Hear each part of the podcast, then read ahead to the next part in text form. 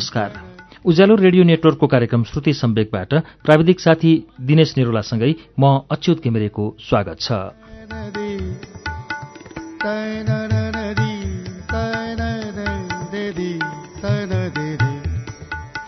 श्रुति सम्वेकको आजको श्रृङ्खलामा पनि हामी सुबिन भट्टराईको उपन्यास सायाको वाचन लिएर आएका छौं।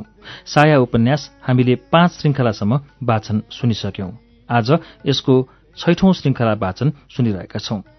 गएको साता पाँचौं श्रृङ्खलासम्म आइपुग्दा लेखकले अतीत र सायालाई सुस्मितासँगै राखेर कुराकानी गराइदिएर भेट गराइदिइसकेका छन्। त्यसपछि युरोपबाट नेपाल प्रवेश गरेका छन्। अतीत पनि र साया पनि र लेखकले एयरपोर्टमा दुवैलाई रिसिभ गरेका छन्। एयरपोर्टमा साया त्यति राम्रोसँग लेखकसँग नबोलिकन गइन् किनभने उनका बुबा उनलाई लिन आइपुगेका थिए। तर अतीतले भने लेखकसँग राम्रैसँग कुराकानी गरे। त्यहाँसम्म पुगेर लगभग हामी रोकिएका थियौं पाँचौं श्रृङ्खलामा। आज सुबिन भट्टराईको उपन्यास सायाको वाचन सुरु गरौं पृष्ठ एक सय चारबाट छैठौं श्रृङ्खला।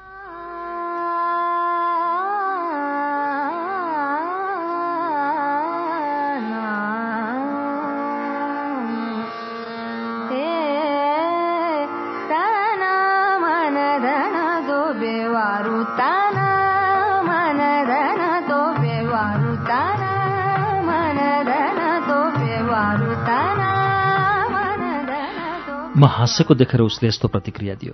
तपाईँ हाँस्नुहुन्छ तर यही साँचो हामी सबैलाई थाहा छ पिरो खाँदा कान पोल्छ जिब्रो पोल्छ तर पनि हामी खान्छौँ नि। जति पोले पनि साई साई सुई गर्दै भए पनि। यस्तै त हो प्रेम पनि। डर त्रास दुःख असमझदारी सब चिज हुन्छ यसमा तर पनि हामी यसैमा रमाउँछौँ। प्रेम पिरो खानु जस्तै रहेछ। पोल्छ भन्ने थाहा हुँदा हुँदै नटोकी नहुने जिन्दगीलाई सुरुचिपूर्ण बनाइदिन्छ नि त होइन? मैले भने अतीतले होको भावमा टाउको हल्लायो ट्याक्सी बोलाएर रोक्यौँ। चढ्नुभन्दा अगाडि उसलाई सोधेँ कहाँ जान्छौ? उसले भन्यो आज मामा कहाँ बस्छु? भोलि घर जान्छु होला विराटनगर। कहिले फर्कन्छौ त विराटनगरबाट? सोधेँ दुई हप्ता बस्छु। यो दुई हप्ता घरका लागि मात्र छुट्याएर आएको हुँ। उसको जवाफ अनि दुई हप्तामै ओस्रो फर्किहाल्ने? अँ उसले भन्यो किरणहरूसँग घुमघामको कार्यक्रम पनि छ त्यो सकेर म फर्किहाल्छु। साया चाहिँ जनवरी अठार तारिकमा फिर्से। किन अलग अलग फर्कने? सोधेँ किन्चित व्यङ्ग्य मिश्रित आवाजमा कि त्यो पनि सायाको बाको डरले? अतीत हाँस्यो अनि भन्यो होइन मेरो एक्जाम भएकोले सँगै फर्कन सम्भव भएन। उसलाई त्यस दिन बानेश्वरसम्म छाडेर म फर्केँ।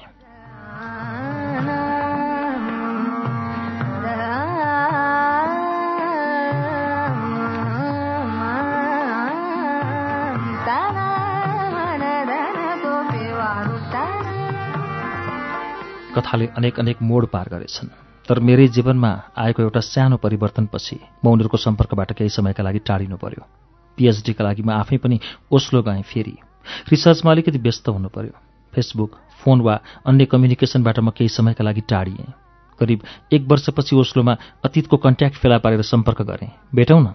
त्यो दिन आफू अलिक व्यस्त भएकोले अर्को दिनका लागि उसले समय मिलायो। भोलिपल्ट हामी क्याफे क्याथेड्रलमा भेटियौँ। म उनीहरूका थुप्रै कुरा जान्न इच्छुक थिएँ।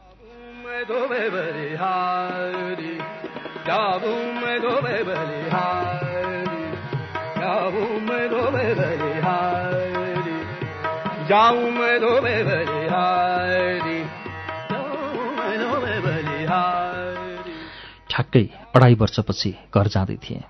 घर यो शब्दमा मान्छे कति सुरक्षित महसुस गर्छ थाहा छैन। अपनत्व र प्रेमले कति सिन्चित हुन्छ। आड सुरक्षाको आधार विश्वासको घर केवल ओत मात्र होइन। घर अडेस लाग्ने भित्तो मात्र होइन पाइला अडाउने भुइँ मात्र पनि होइन घर आफूलाई थुन्न मिल्ने ढोकाभित्रको संसार मात्र पनि होइन। तर मैले कुनै बेला प्रेममा अन्धो भएर आफ्नै घरलाई नराम्ररी लात हानेको थिएँ। नयाँ घर बसाउनलाई आफ्नो पुरानो घर भत्काएको थिएँ। नयाँ सम्बन्ध जोड्ने लोभमा आफूलाई एउटा सम्बन्धबाट उखेलेर हुत्याएको थिएँ।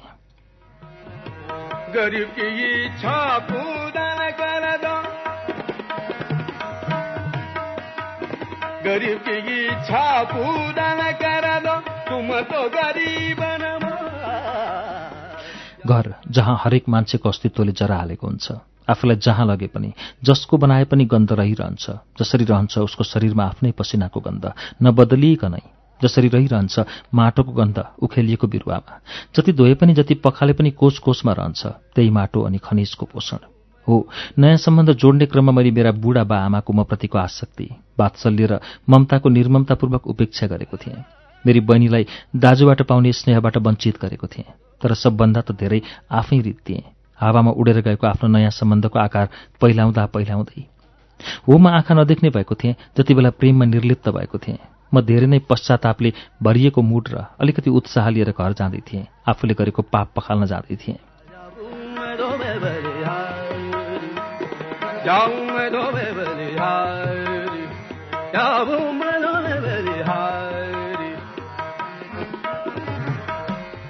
काठमाडौँ पुगेको भोलिपल्ट मैले विराटनगरका लागि फ्लाइट निश्चित गरिसकेको थिएँ। साढे चार बजे।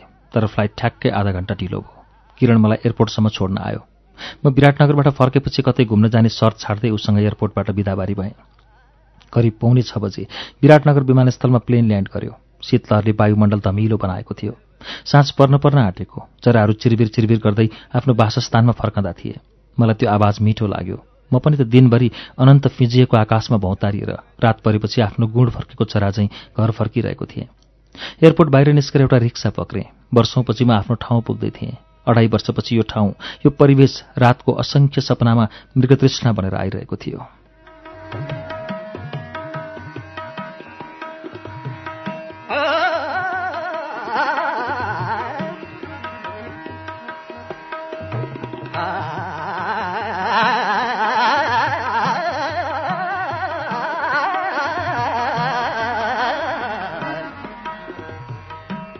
कञ्चनबारीबाट दायाँतिर रिक्सा मोडिँदा अलिकति हावा चल्यो। त्यो हावाको झोकाले मलाई विराटनगरमा बितेको मेरो सिङ्गो बाल्यकाल याद दिलाएर गयो। एकदमै परिचित हावा थियो त्यो। पहिले पहिले पनि त्यसै गरी छोएर जान्थ्यो कुदकुताएर जान्थ्यो। हावासँगै मेरो बुबाको धोत्रो आवाजले छोएर गए चाहिँ लाग्यो। कैयौँ पटक बुबाको डरले गर्दा आमाको आँचलमा गएर लुक्थेँ। हो त्यो आँचलले छोएर गए जस्तै लाग्यो। तिहारमा टिका लगाइदिने बहिनीको कलिलो हातले छोए जस्तै लाग्यो। त्यो हावाले छुँदा मेरो स्कुल मेरा सर्मिस आसपास र डन्डीबियो खेल्ने साथी पानीपुरी र झालपुरी बेच्ने दाई मुसा मार्न जाने सतारहरू सबै सबैले छोइदिएर गए जस्तो लाग्यो। एक हुल चरालाई दायाँतर्फको आकाशमा उड्दै पूर्वतिर गइरहेको देखेँ। मलाई ती चरा पनि आफ्नै लागे। त्यो साँझ आफ्नो लाग्यो। म कहीँ कुनै मानेमा एक्लो छैन। यस्तै यस्तै मात्र लागिरह्यो।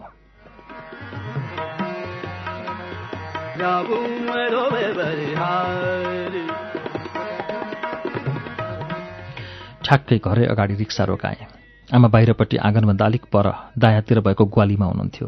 ग्वालीमा एउटी बाछी मात्र देखिए बुवा गालीको बायाँतर्फबाट गाई लिएर आमा भएतिर जाँदै हुनुहुन्थ्यो। बाछीको छेउमा लगेर गाई बाँधिदिनु भयो गाई र बाछी सँगै भए बाछीले गाईको दुध चुस्न थाले। रिक्सा रोकिना साथ आमाका दृष्टि मतिर मोडिए।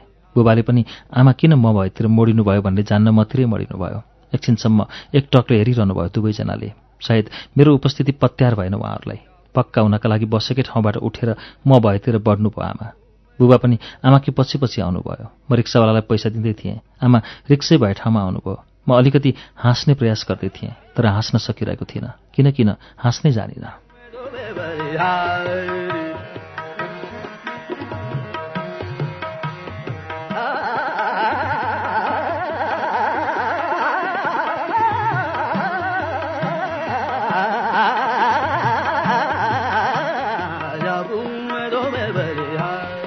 रिक्सा विदा गरिसकेपछि बुबालाई ढोगे आमालाई ढोगे आमाका केस पहिलेभन्दा धेरै फुलेका थिए। निधारमा चाउरी थपिएका।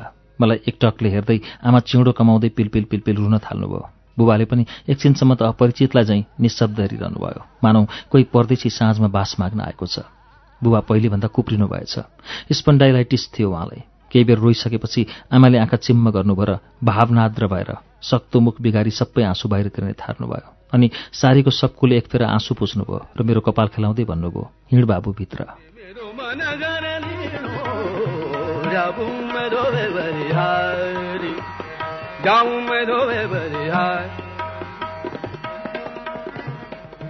आमा रोएको देख्दा म पनि भावनात्र भएँ थुक नै गाह्रो भयो। घाँटीका हाडहरू स्थिर भए। बुबा पनि निकै कमजोर भइसक्नु भएको रहेछ। मैले पहिले पहिले देखेको बुवा उहाँ हुनुहुन्थेन। कस्तो ठमठम हिँड्नुहुन्थ्यो। दुई चारजना कुट्न तयार हो झैँ पो देखिनुहुन्थ्यो त मेरो बुवा भित्र गयौँ बहिनी पढिरहेकी थिए मलाई देख्नासाथ किताब कापी एकातिर मिल्काएर आई मलाई झ्याप्प अँगालो हाली चाहिँ रोइन अलिकति पनि भावुक भइन आँखामा बरु बेग्लै किसिमको चमक देखा परेको थियो अनुहार एकाएक उज्यालिएको थियो पित्र छिरुन्जेलसम्म पनि एउटा प्रश्न गर्नुभएको थिएन बुबा आमाले उसले एकैचोटिमा पन्ध्रवटा प्रश्न गरी मलाई उत्तर दिनै गाह्रो पर्ने गरी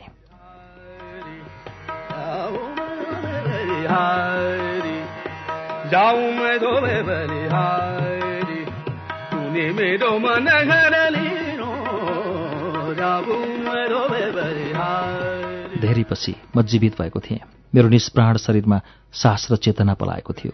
बेग्लै किसिमको ऊर्जा कुन्नी कहाँबाट सन्निहत भएको थियो. म छ्याङ्ग भएको थिएँ.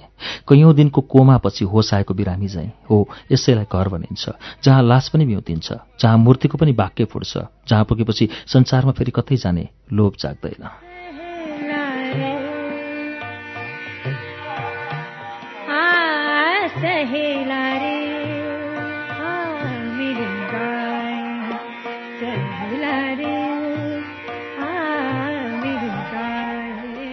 दुई हप्ता घरमा बसेँ।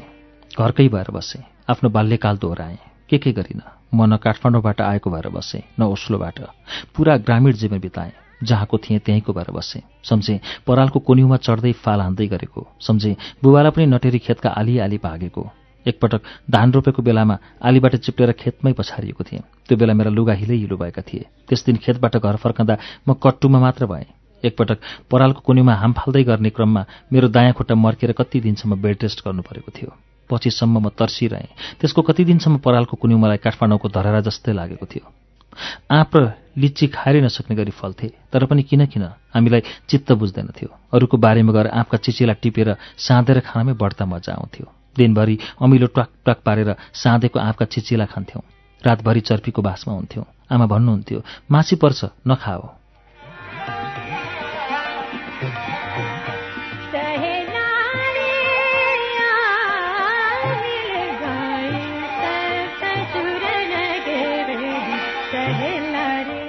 सम्झेँ कतिपटक टोलभन्दा अलिक परतिर बस्ने सतारहरूसित मुसा मार्न गएको। उनीहरू त्यही मुसा पकाएर खान्थे।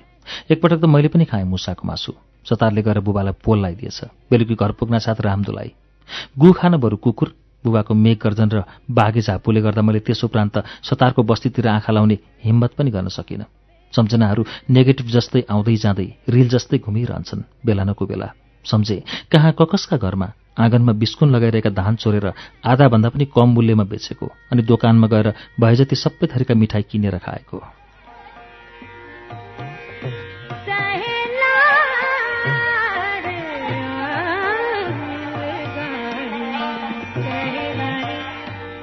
सम्झे डन्डी बिउ र आसपास खेलेको।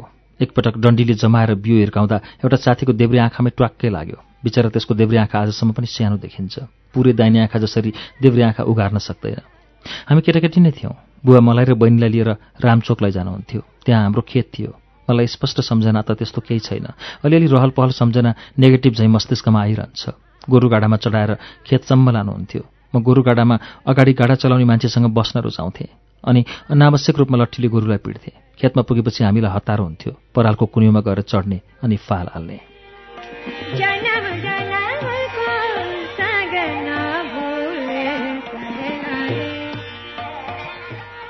बेलुकी सबै परिवार भेला भएर खाना खायौँ। आमा घरिघरि भावुक हुँदै रोइरहनु भयो। बुबाको बोली भने अलिक फुर्के भएको थियो। उहाँको फुर्के बोली उमेरसँग ताजातमै राख्न नसकिरहे चाहिँ लाग्यो मलाई। बहिनी सार्वकालिक फुर्के प्राणी। मलाई देखेपछि झन् उसको के हालत भएको हुँदो? बुबा आमा बहिनीका निरन्तर प्रश्नहरूले शीतलहरभन्दा पनि बाक्लो भएर मलाई छोपेको थियो। अनि बुहारीलाई कहाँ छाडेर आइस् त केटा? बुबाले सोध्नुभयो। काठमाडौँमै छि बुबा? मैले भने बिहे नै गरेको भन्थिस् यहाँ किन ल्याइनस् त? मैले सोच्दै नसोचेका प्रश्न थिए यी। सोचेको थिएँ। उहाँहरू मेरो उपस्थितिमै सम्पूर्ण रूपमा भुल्नुहुन्छ। त्यसैले यी प्रश्नका जवाफ पनि सोचेको थिएन। अब के भन्ने? कम्तीमा यति प्लान त मैले बनाउनु पर्थ्यो। उसका आफ्नै काम छन् बुबा। मैले भने ती सकिएपछि म बोलाउँछु। भन्न त भने तर भनिएको यो कुरा कुनै प्लान अनुसारको थिएन। उसलाई विराटनगर बोलाउने मेरो मनमा रत्तिभर पनि योजना थिएन। तर बुबासँग सम्वाद गर्ने क्रममा भनेछु।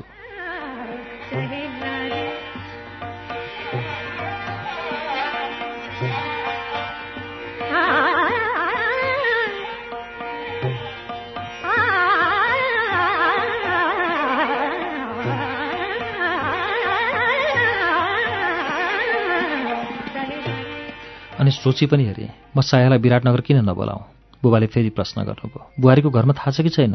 छैन। थाहा दिनु पर्दैन। मान्दैनन्। भनिरहेका छौ आफ्नो शरीरलाई पूर्णतया मैतिर फर्काउँदै आँखा र कान चनाखो पारेर भन्नुभयो। एकचोटि कुरा भएको बिहे गरेपछि बुबाको चासो झन् बढिरहेको थियो। आमा र बहिनी पनि बुबाको चासोमै मिसिएका थिए। स्थिति अलिक गरौँ भए चाहिँ लाग्यो। अब भने प्रसङ्ग मोडिए हुन्थ्यो जस्तो लागिरहेको थियो। बुलबुल पब्लिकेशन। उपन्यास कथा गजल लगायतका विधाका गुणस्तरीय पुस्तकहरू प्रकाशनका लागि बुलबुल पब्लिकेशन। नयाँ लेखकहरूलाई विशेष प्राथमिकताका साथ Bulbul publication private limited Kathmandu. Phone number अन्ठानब्बे दुई तिस सैतिस तिन पाँच नौ। अन्ठानब्बे दुई तिस सैतिस तिन पाँच नौ। Bulbul publication Bulbul publication.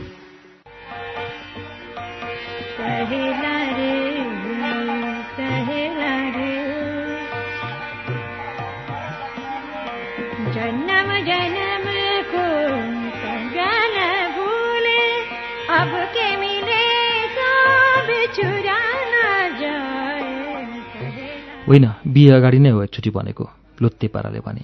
बिहे गरेर अनुमति माग्नु र बिहा गरेको जानकारी दिनु फरक कुरा हुन् बुवाले भन्नुभयो। कुनै कुरामा पनि मान्दैनन् बुबा। पहिला थाहा त दियो अलिक उचो स्वर भयो बुबाको। मन त डर लाग्यो। थाहा पाए पनि मान्दैनन्। के गर्छन्? अर्को बिहा गरिदिन्छन् अरे? त्यस्तै। कस्तै? साँच्चै अर्कै बिहे गरिदिन्छन्? हजुर। मलाई लिएर हिँड तिनीहरू कहाँ? म कुरा गर्छु। अहिले जाउँला गरेर जोसिएर भन्नुभयो। म चुप लागेँ। ऊ बेला धनगढीदेखि कुरा गर्न जाँदा बेइज्जत भएर त्यहाँबाट निस्कनु परेको विगत झलझली याद आयो। त्यो बेला म एक्लै बेइज्जत हुनु परेको थियो। अब आफूले नपुगेर बुवालाई पनि लगेर बेइज्जत गराउँ हुँदै हुँदैन बुबा हतार हतार भने। साया आफै कुरा गर्छ पछि एकपटक फोन नम्बर दिए म भाती पुऱ्याएर बोल्छु। हतार नगर्नुहोस् न पहिला सायासँग कुरा गरौँ मैले टार्न खोजेँ।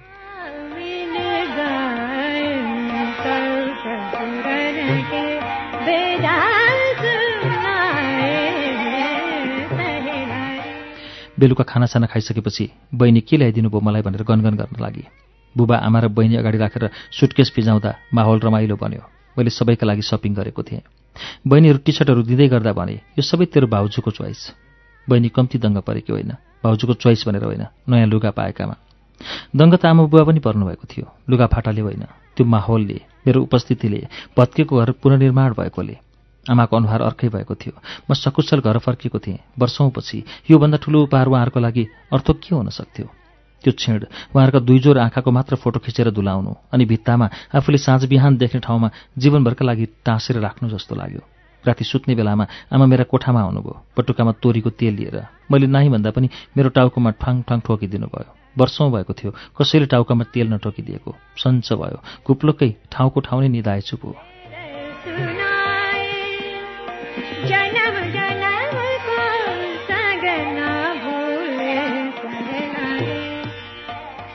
उठियो एकदम अल्छे पारामा। केटाकेटी बेलामा उठ्नासाथ आमा दाँत मोल्न र मुख धुन हराउनुहुन्थ्यो अनि मात्र दुध र पाउरोटी खान पाइन्थ्यो। म पछिल्लोतिरको इनारमा गएर पल्याक पुलुक वरपर हेरेर मुख मात्र धुन्थेँ। दाँत मोल्न एकदमै अल्छी लाग्ने। कति दिनसम्म दाँत मोल्दिनथेँ अनि एक दिन हाँस्दा पुरै पहेँलो देखिने भएपछि मात्र आमाको गाली खान्थेँ र मोल्थेँ। मलाई किन किन त्यस दिन पनि दाँत नमोल्न मन लाग्यो। इनारमा गएर बाल्टिनमा पानी उगाएर मुख चाहिँ धोएँ। भान्सामा चिया तयार रहेछ। आमाले चिया ल्याएर दिनुभयो। मैले सोधेँ दुध र पाउरोटी खान पाइँदैन आमा? बहिनी गइरहेछ पाउरोटी लिन पख्लास। आमाले भन्नुभयो दुध कुँडीमा उम्लिँदै थियो। ब्रेकफास्ट खाइसकेपछि सायालाई फोन लगाएँ। भने तिमी विराटनगर किन आउँदैनौ साया? आउनु र? उसले प्रश्न गरी बुबा आमालाई त तिमी आउँदैछौ भनेर भनिदिए। यहाँ चाहिँ के बाहना बनाएर आउँ त? उसले सोधी बनाउन केही टपर मान्छे। बाहना बनाउनु पनि मलाई सोध्छौ? अहिले हो? ऊ सन्की त्यसो भए आउँदिन लौ उसलाई टपर भन्नुहुन्न थियो। सन्किहाल्थे सरी अनि मलाई यसो भन्न कर लाग्थ्यो। ऊ आउने भई अर्को दिन घरमा सुनाए सबैजना दङ्ग।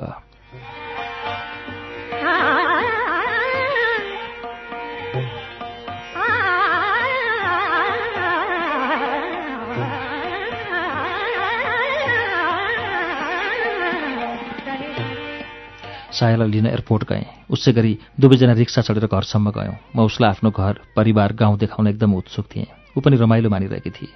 घरमा बुहारी भित्र्याउने भनेर विशेष तयारी गरिएको रहेछ। आमाले त्यस दिन बिहानैदेखि पूजा सरजाम तयार पार्नुभएको थियो। अबिर केसरी दही अक्षता आदि भन्दै गरेको आवाज त मैले बिहानै सुनिरहेको थिएँ। तर त्यो सब यो तयारीका लागि थियो भन्ने अड्कल थिएन। घरको मूल गेटमा भरिएका दुईटा गाग्री राखिएका थिए। छिर्ने बेला बहिनी टुप्लुक अगाडि देखा परी अनि सायालाई निहालेर नमस्ते भनी भित्र छिर्न लाग्दा एकछिन भनेर रोकाई। आमा र बुबाले हामी दुवैलाई अक्षता लगाइदिनु भयो। धेरै थोक त केही गर्न सकिएन। ल है बुहारी यतिले नै तिमीलाई भित्र्याउन लाग्यौँ। यसो भन्दै एउटा तिलहरी उनिएको पोतेको झुप्पो लगाइदिनु भयो। सायाले आमालाई ढोगी बुबालाई ढोगी बहिनी ढोका छेकिरहेकी थिए। पैसा नदिई भित्र छिर्ने नदिने भई।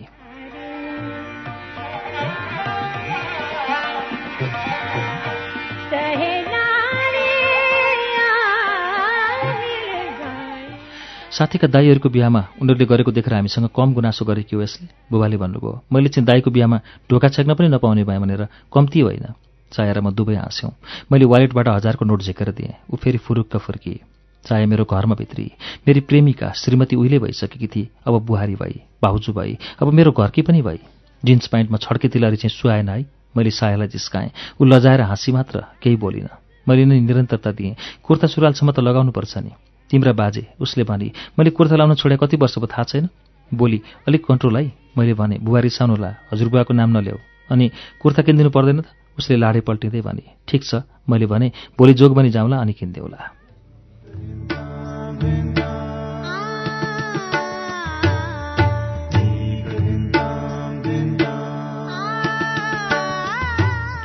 श्रुति सम्वेकमा अहिले तपाईँले सुनिरहनु भएको वाचन सुबिन भट्टराईको उपन्यास सायाको वाचन हो। यसको बाँकी अंश वाचन लिएर केही बेरमा आउँछौ। उज्यालो सुन्दै गर्नुहोला।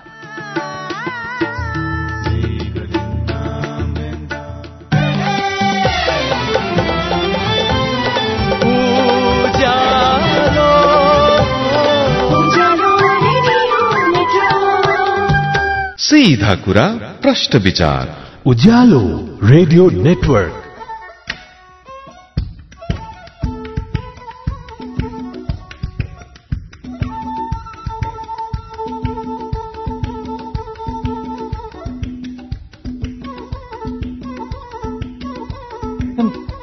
सम्वेकमा तपाईँलाई फेरि स्वागत छ।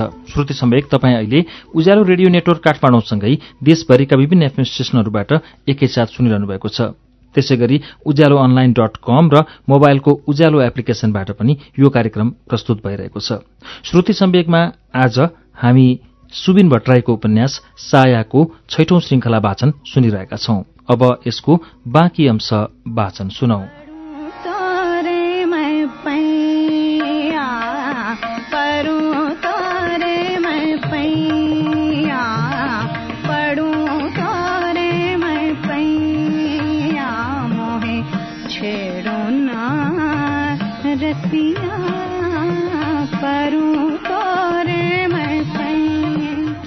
बेलुकी खाना खाने बेलामा बुवाले सायालाई सोध्नुभयो। आफ्नो घरमा जानकारी दिएकी छौ कि छैनौ? के बारे बुबा? सायाले सोधी। तिमीहरूको सम्बन्ध बारे? एकछिन वातावरण स्तब्ध भयो। सायाले मलाई पुलुक्क हेरी। सायद स्पष्टीकरणको अभिभारा सुम्पिन खोजेकी हुन्थ्यो तर प्रश्न उसलाई सोधिएको थियो। जवाब फर्काउने दृष्टतामा गरौँ कसरी? छैन एकदमै मलिन आवाजमा मुख हालेको गाँस निल्दै उसले भने फेरि एकपल्ट पुलुक्क मतिर हेरी। मैले नबोल्ने सङ्केत पाएपछि ऊ आफै भन्न लागि। बाबा मम्मीलाई कन्भिन्स गर्न सकिन्न बुबा। जे जस्तो भए पनि सत्य लुकाउनु पनि त हुन्न। बुबाले उसको कुरा पोखिन नपाउँदै भन्नुभयो सायद चाँडै भन्छु होला। ढिलो नगर बुबा बसेको ठाउँबाट उठ्दै भन्नुभयो यहाँबाट फर्किएपछि भनिहाल्नु। बरु तिमी भन्न सक्दिनौ भने हामी जान्छौ तिम्रो घर।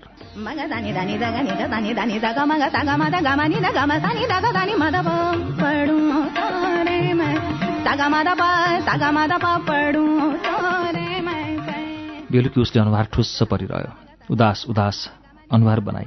मैले सम्झाएँ उसलाई बुबाको कुराले दिक्क नमान। उहाँले हाम्रो सम्बन्धको स्थायित्व र सुरक्षाका खातिर यस्तो भन्नुभएको हो। अनि बाबासँग गएर कुरा गर्छु भन्दै हुनुहुन्थ्यो। त्यो जति असुरक्षित कुरा केही हुन सक्ला? म सम्झ होला बुवालाई त्यस विषयमा मैले भने। मैले यसो भनिसकेपछि उसको मुहारको खुम्च्याट अलिकति खुकुलियो अनि सोधेँ साँच्चै तिम्रो बाबासँग यहाँ के बाहना बनाएर आयो? साथीको बिहा भनेर आएको। को साथी भनेर सोधेन? भनिदिएँ अतीत शर्माको बिहा मुसुक्क हाँसी। पत्याइन ओठले पार्दै मैले भने नपत्याए के त?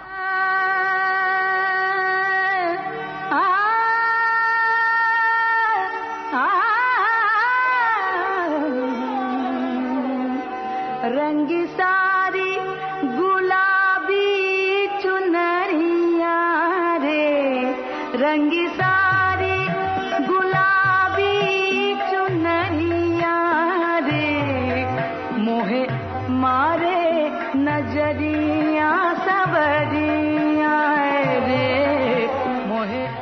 भोलिपल्ट हामी जोगबने गयौँ। एक राउन्ड सपिङ गऱ्यौँ विराटनगर बजार डुल्यौँ। हिमालयहरूमा नयाँ हिन्दी फिल्म पनि हेऱ्यौँ अनि साँझतिर घर फर्क्यौँ।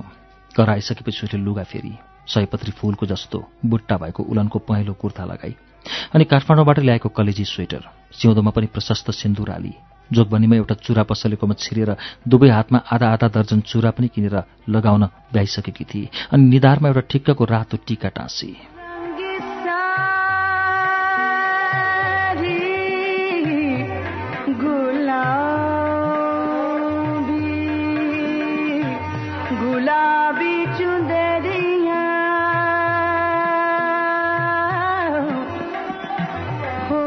कलेजी रङको लिपस्टिक र आँखामा गाजल देउसीदेखिको क्रमशः उसको ओठ र आँखामा रहेको थियो। यो वेशभूषामा ऊ अलिक गाउँले नै देखी। कहाँ सेता पिँडुला र पाखुरा देखाउँदै हाफ प्यान्ट र स्लिभलेस लाउन थालिसकेकी साया गृहस्थ प्रवेश गरेकी ग्रामीण नवविवाहिता जस्तो पो देखी। साया अब स्वास्नी जस्तै लागि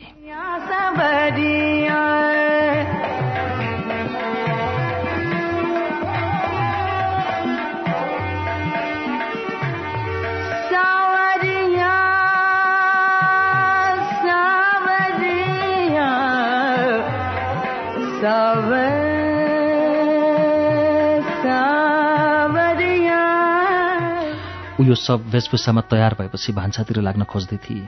टोकैमा पुगिसकेकी मैले उसलाई आफूतिर ताने र डोकामा चोको लगाइदिएँ। अँगालोमा कस्तै गर्दा भने युनो साया आज जीवनमा पहिलोपल्ट विवाहित हुँ चाहिँ फिल भइरहेछ। किन हो? उसले पनि मायालु हुँदै मेरो अँगालोमा खुसी खुसी आफूलाई टाँस्दै भने तिमीलाई यो सब गेटअपमा देखेर नि मैले बिस्तारै साउती जस्तै स्वरमा उसको मुख नजिकै लागेर भने त्यसपछि ऊ केही बोलिन। उसको कलेजी ओठको स्वाद मेरो मुखमा पर्न थालिसकेको थियो। एकैछिनमा मलाई धकेल्दै केही झर्किँदै भने छि कस्तो सास गनाएको तिम्रो?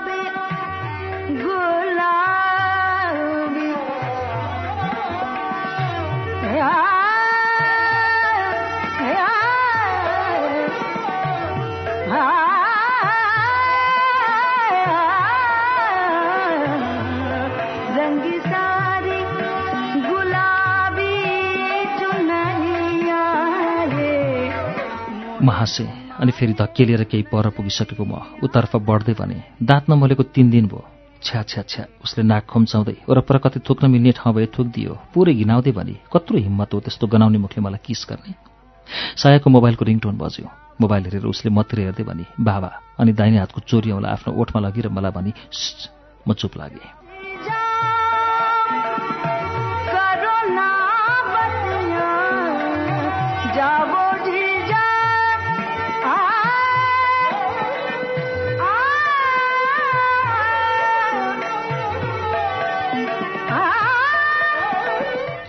उसको र दयामानको सम्वाद सुन लागे। हजुर बाबा ठिक छ। भोलि दुई चार दिनपछि। कहिले? पहिले इन्फर्म किन गरेन? हुन्छ। बाई बाबा। फोन सकिएपछि उसको अनुहार धुमियो। मानौ विराटनगरमा चलिरहेको शीतलहर समेत समाहित गर्दैछ।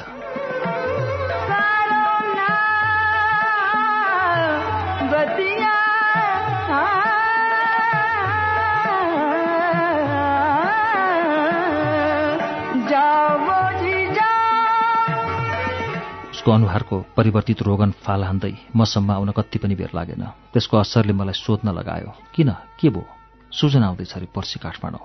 मेरो अनुहार झन् खुम्चियो उसको भन्दा पनि बढी। सोधिहालेँ अनि बुढाले बोलाएका? इङ्गेजमेन्ट गर्नु पऱ्यो रे। म इङ्गेज छु भन्नु पर्थ्यो नि तिमीले। आँखा तरी मलाई। म जिस्केको थिइनँ। मेरो अन्तरात्मा बोलेको थियो। यस्तो लाग्न थालिसकेको थियो। सायकर्कलाको पातको टुप्पोमा रहेको शीतको थोपा हो। जुन बेला पनि भुइँमा झर्न सक्छ अनि कहिले फर्किन्छ त अब? भने दुई चार दिनमा आउँछु भनेर भने। मैले उसलाई सल्लाह दिएँ। जसरी भए पनि त्यो सुजनलाई साइड लगाउने। तर कसरी? यसबारेमा भने कुनै उपाय निस्कन सकिरहेको थिएन। उसलाई ढाडस दिँदै भने सोच्दै गरौँला।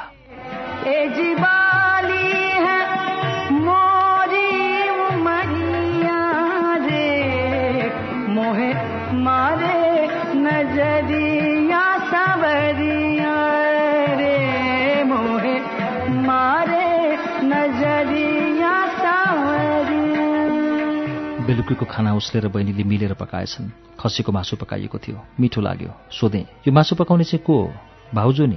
बहिनी पाक्क बोली अरू को हुन्थ्यो र? ए सायाको मुड फिर्ता ल्याउन उसलाई जिस्काउने हिसाबले भने त्यसैले पो राँगाको गन्ध आएको। यति भनिसकेर खिसीको हाँसोको साथ उसको अनुहारतर्फ हेरेँ। ओठ बङ्ग्याएर उसले मलाई आँखा तरी छि बुबाले आँखा तरेर भन्नुभयो के भन्छ खाने बेलामा? म बुबाको वक्तव्यप्रति अलिक सतर्क भएँ अनि सम्हालिँदै भने होइन बुवा अलिक कस्तो के गनाएको जस्तो लाग्यो त्यसैले। धेरै दिनसम्म ब्रस गरेन भनेर खानेकुराहरू यस्तै गनाउन थाल्छ अरे। के कम थिए साया? च्वास्स घोचिहारी मलाई। मेरो त बोली नै बन्द। ब्रस गर्न छाडिस् फेरि? आमाले खाँदै गरेको अवस्थामा टाउको मतिर मोड्दै भन्नुभयो। किन आमा? साया अलिक उज्यालो अनुहार लाउँदै आमालाई कोट्याउन थाले। पहिले पनि ब्रस गर्दैन थियो उसले। आमाले मेरो बच्चा बेलाको पोल सायाका अघिल्तिर जम्बै खोतलिदिनु भयो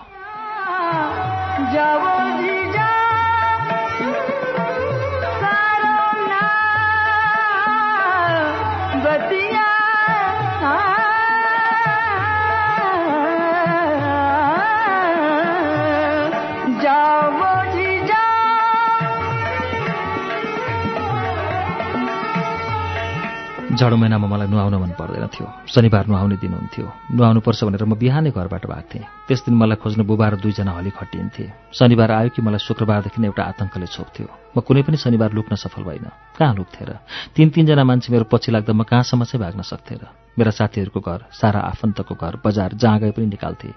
फेरि मेरो आफन्त र साथी पनि कस्ता थिए भने ती हलीलाई देख्नासाथ सबै डराइहाल्थे अनि म लुकेको ठाउँबारे हलीलाई सविस्तार बताइदिन्थे। ती दुवै हली अजङ्गका शरीर भएका राजवंशी थिए। तिनीहरूले त फु गरे पनि म जस्तो दुई चारजना केटाकेटी कम्तीमा एक दुई मिटर चाहिँ पर फालिदिन्थे होला। बुबाका विश्वासीला थिए दुवै। त्यसैले पानी मुनि गए पनि म कहिले भाग्न सफल भइन अनि पक्रेर लछार पसार गर्दै मलाई घरमा लगेर जिम्मा लगाइन्थ्यो। आमा कुट्टी कुट्टी मलाई नुहाइदिनुहुन्थ्यो। म उहाँ उहाँ रुन्थेँ।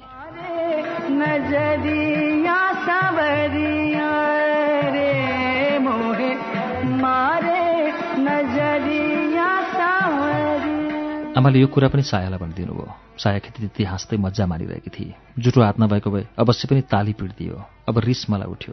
भयो नि आमा भने कहाँ बच्चा बेलाको कुरा सुनाएर साया झन् चम्किन्थे। अनि अरू के के गर्थ्यो आमा भन्नुहोस् न? आमा झन्मक्ख पर्दै भन्न थाल्नुभयो। माउसीले देख्दा यो कम डराउँथ्यो। पछि ठुलो उन्जेलसम्म बाह्र तेह्र वर्षसम्म पनि पो डराउँथ्यो त। एकपटक त एउटा माउसीले फ्यात्त भुइँमा झरेछ। डरले कट्टुमै पिसाब फेरेछ। साया झन् बेजोडले हाँस्न लागि। मलाई साँच्चै रिस उठ्यो कट्टुमा पिसाब बच्चा बेलामा फेरेको थिएँ। नाङ्गै अहिले भए चाहिँ लाग्यो। फटाफट खाना खाएर चुठीवरी कोठातर्फ गएँ।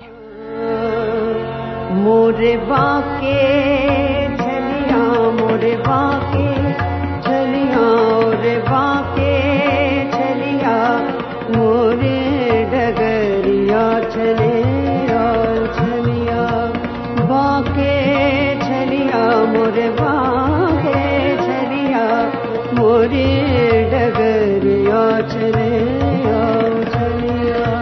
साया करिब डेढ घन्टापछि मात्र कोठामा आई। सासु बुहारीको गाई गुई चलिरहेको थियो। बहिनी पनि खिति हाँस्दै थिए। सबजना मेरो खिल्ली उडाइरहेका थिए। मलाई असह्य भएर आयो। साया रहल पहल हाँसो साथ कोठाभित्र प्रवेश गरी। म एक शब्द नबोली ओछ्यानमै पल्टिरहेँ। ऊ मेरो छेउमा आएर उभि अनि भनी रिसाको? म फेरि चुप। ऊ खाटमा थ्याच्च बसी। साँच्ची रिसाको? ऊ शेष हाँसोसहित नै बोली।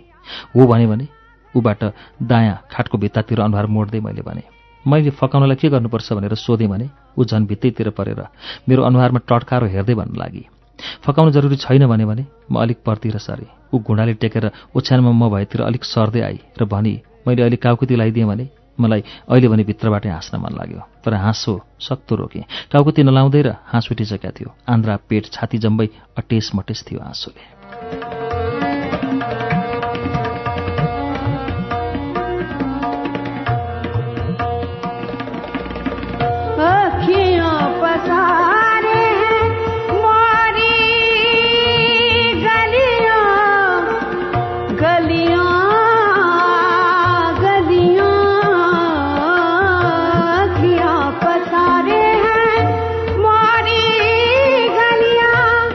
जवाफमा केही बोलिन पनि। बोल्दा हाँसो फुत्किने प्रबल सम्भावना थियो।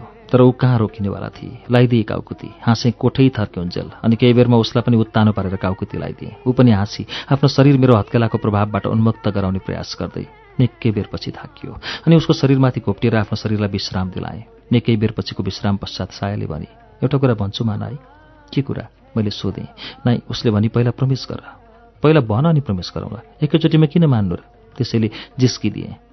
उसो भए भन्दिनँ भाउ खान लागि साया। ल भन प्रमिस मान्छु। मलाई पनि धेरै भाउ खान मन लागेन किनकि मलाई आउँदैन थियो धेरै भाउ खान। कमसेकम उसको तुलनामा। तुरुन्तै गएर ब्रस गरिहाल त उसले भने रात बिरात फसाइदिए सुरुमा बोली गरौँला भनेर टार्न खोजेँ तर उसको धेरै ढिपी भएपछि हार्न सकिनँ। ब्रसमा पेस्ट पनि उसैले हालेर ल्याइदिए अनि गएँ इनार भएतिर। ड्याममा शीतलहरले गर्दा घरको पेटी मुनतिर तिन मिटर जति परको इनार र त्यस वरपर भएका आँपका दुईटा रुख र एउटा लिच्चीको रुख पनि धमिलो देखिएको थियो। म कसैले आफूलाई नदेखोस् भन्ने हिसाबले चोर जैनारबाट पानी उगाउँदै थिएँ। बहिनीले पक्रिहाले। के गर्न लाग्यो दादा? म अबाक। आत्मसमर्पण मुद्रामा मुखभित्र कोचिएको ब्रस देखाउँदै लरबरीको आवाजमा भने ब्रस गर्न लागे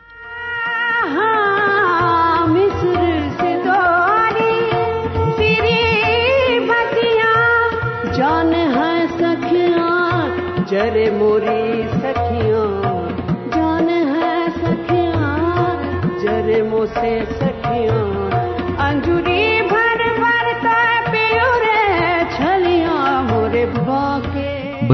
खिस्सी गर्न पाए कि के छोड्थे? के हो? भाउजूलाई त धेरै गनाएछ नि। यो सायाले मेरो इज्जतको हुर्मत लिएर छाड्ने भए। मन मनै भने अनि ब्रस गर्नपट्टि केन्द्रित भएँ। बहिनी आफ्नो कोठातिर गइसकेकी थिए। सबजना सुतिसकेका थिए। एउटा चुरोट जोगाएर राखेको थिएँ। छतमा गएर खाएर आएँ। कोठामा फर्केर आएपछि ऊ आफै मेरो अँगालोमा टाँसिन आई र मलाई किस गर्न लागि। र एउटा लामो किस भइसकेपछि उसको आँखामा हेर्दै भावुक भएर भने तिमीसितको किसको स्वाद रक्सी र रसबरी जस्तै लाग्छ। अलिकति नसा अलिकति मिठास।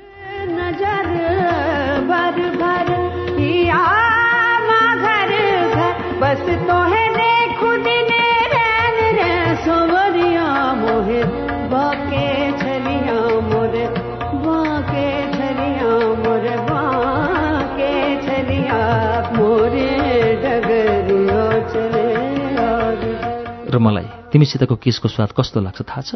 उसले सोधी कस्तो? अलिकति धुवा अलिकति ढुङ्गा। किन? तिम्रो सासमा अक्सिजनभन्दा ज्यादा चुरोटको धुवा हुन्छ। भनिराख्न नपर्ला। अनि ढुङ्गा? तिमी यति रफली किस गर्छौ नि? ओठको भन्दा दाँतको प्रयोग बढी हुन्छ। ढुङ्गै लागे जस्तो। म रातभरि रोमान्टिक हुने मुडमा थिएँ। ऊ कमेडी भइदिएस् मेरो के चलोस्? मारी गलियां गलियां गलियां।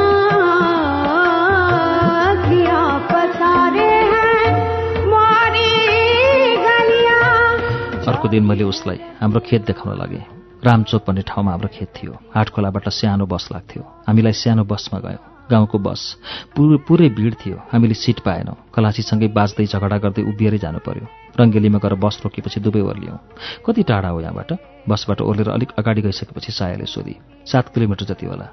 यहाँबाट केमा जाने त? उसले सोधी पैदल जाने नि। मैले भने वास्तवमा मलाई पनि थाहा थिएन त्यहाँबाट के सवारी लाग्छ। केटाकेटी बेलामा बुवासँग गोरुगाडामा चढेर गइन्थ्यो। चौध वर्षको उमेर हुँदो अन्तिम पटक गइएको। त्यसपछि त याद पनि थिएन। पैदल सुन्ने बित्तिकै साया तर्सी।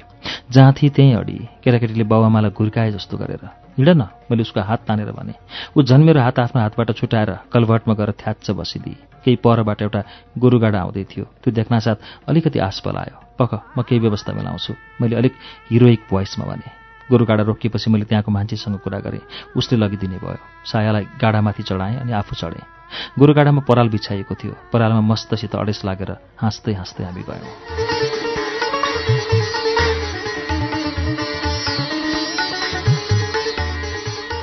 श्रुति सम्वेगमा अहिले तपाईँले सुन्नुभएको वाचन सुबिन भट्टराईको उपन्यास सायाको वाचन हो। समय अभावको कारणले हामीले यसलाई प्रसङ्गको बिट नमर्दै रोकेका छौं। आज एक सय छब्बिसौं पृष्ठको सुरुवात मात्रै भएको छ। यो उपन्यासको वाचन। अर्को साता हामी सातौं श्रृङ्खला फेरि एक सय छब्बिस पृष्ठबाट सुरु गर्नेछौं। आजको लागि श्रुति सम्वेकको समय यति नै। हामीलाई सुन्दा तपाईँलाई कस्तो लागिरहेको छ कृपया प्रतिक्रिया दिनुहोला। हाम्रो ठेगाना S H R U T I Shruti at UNN dot com dot NP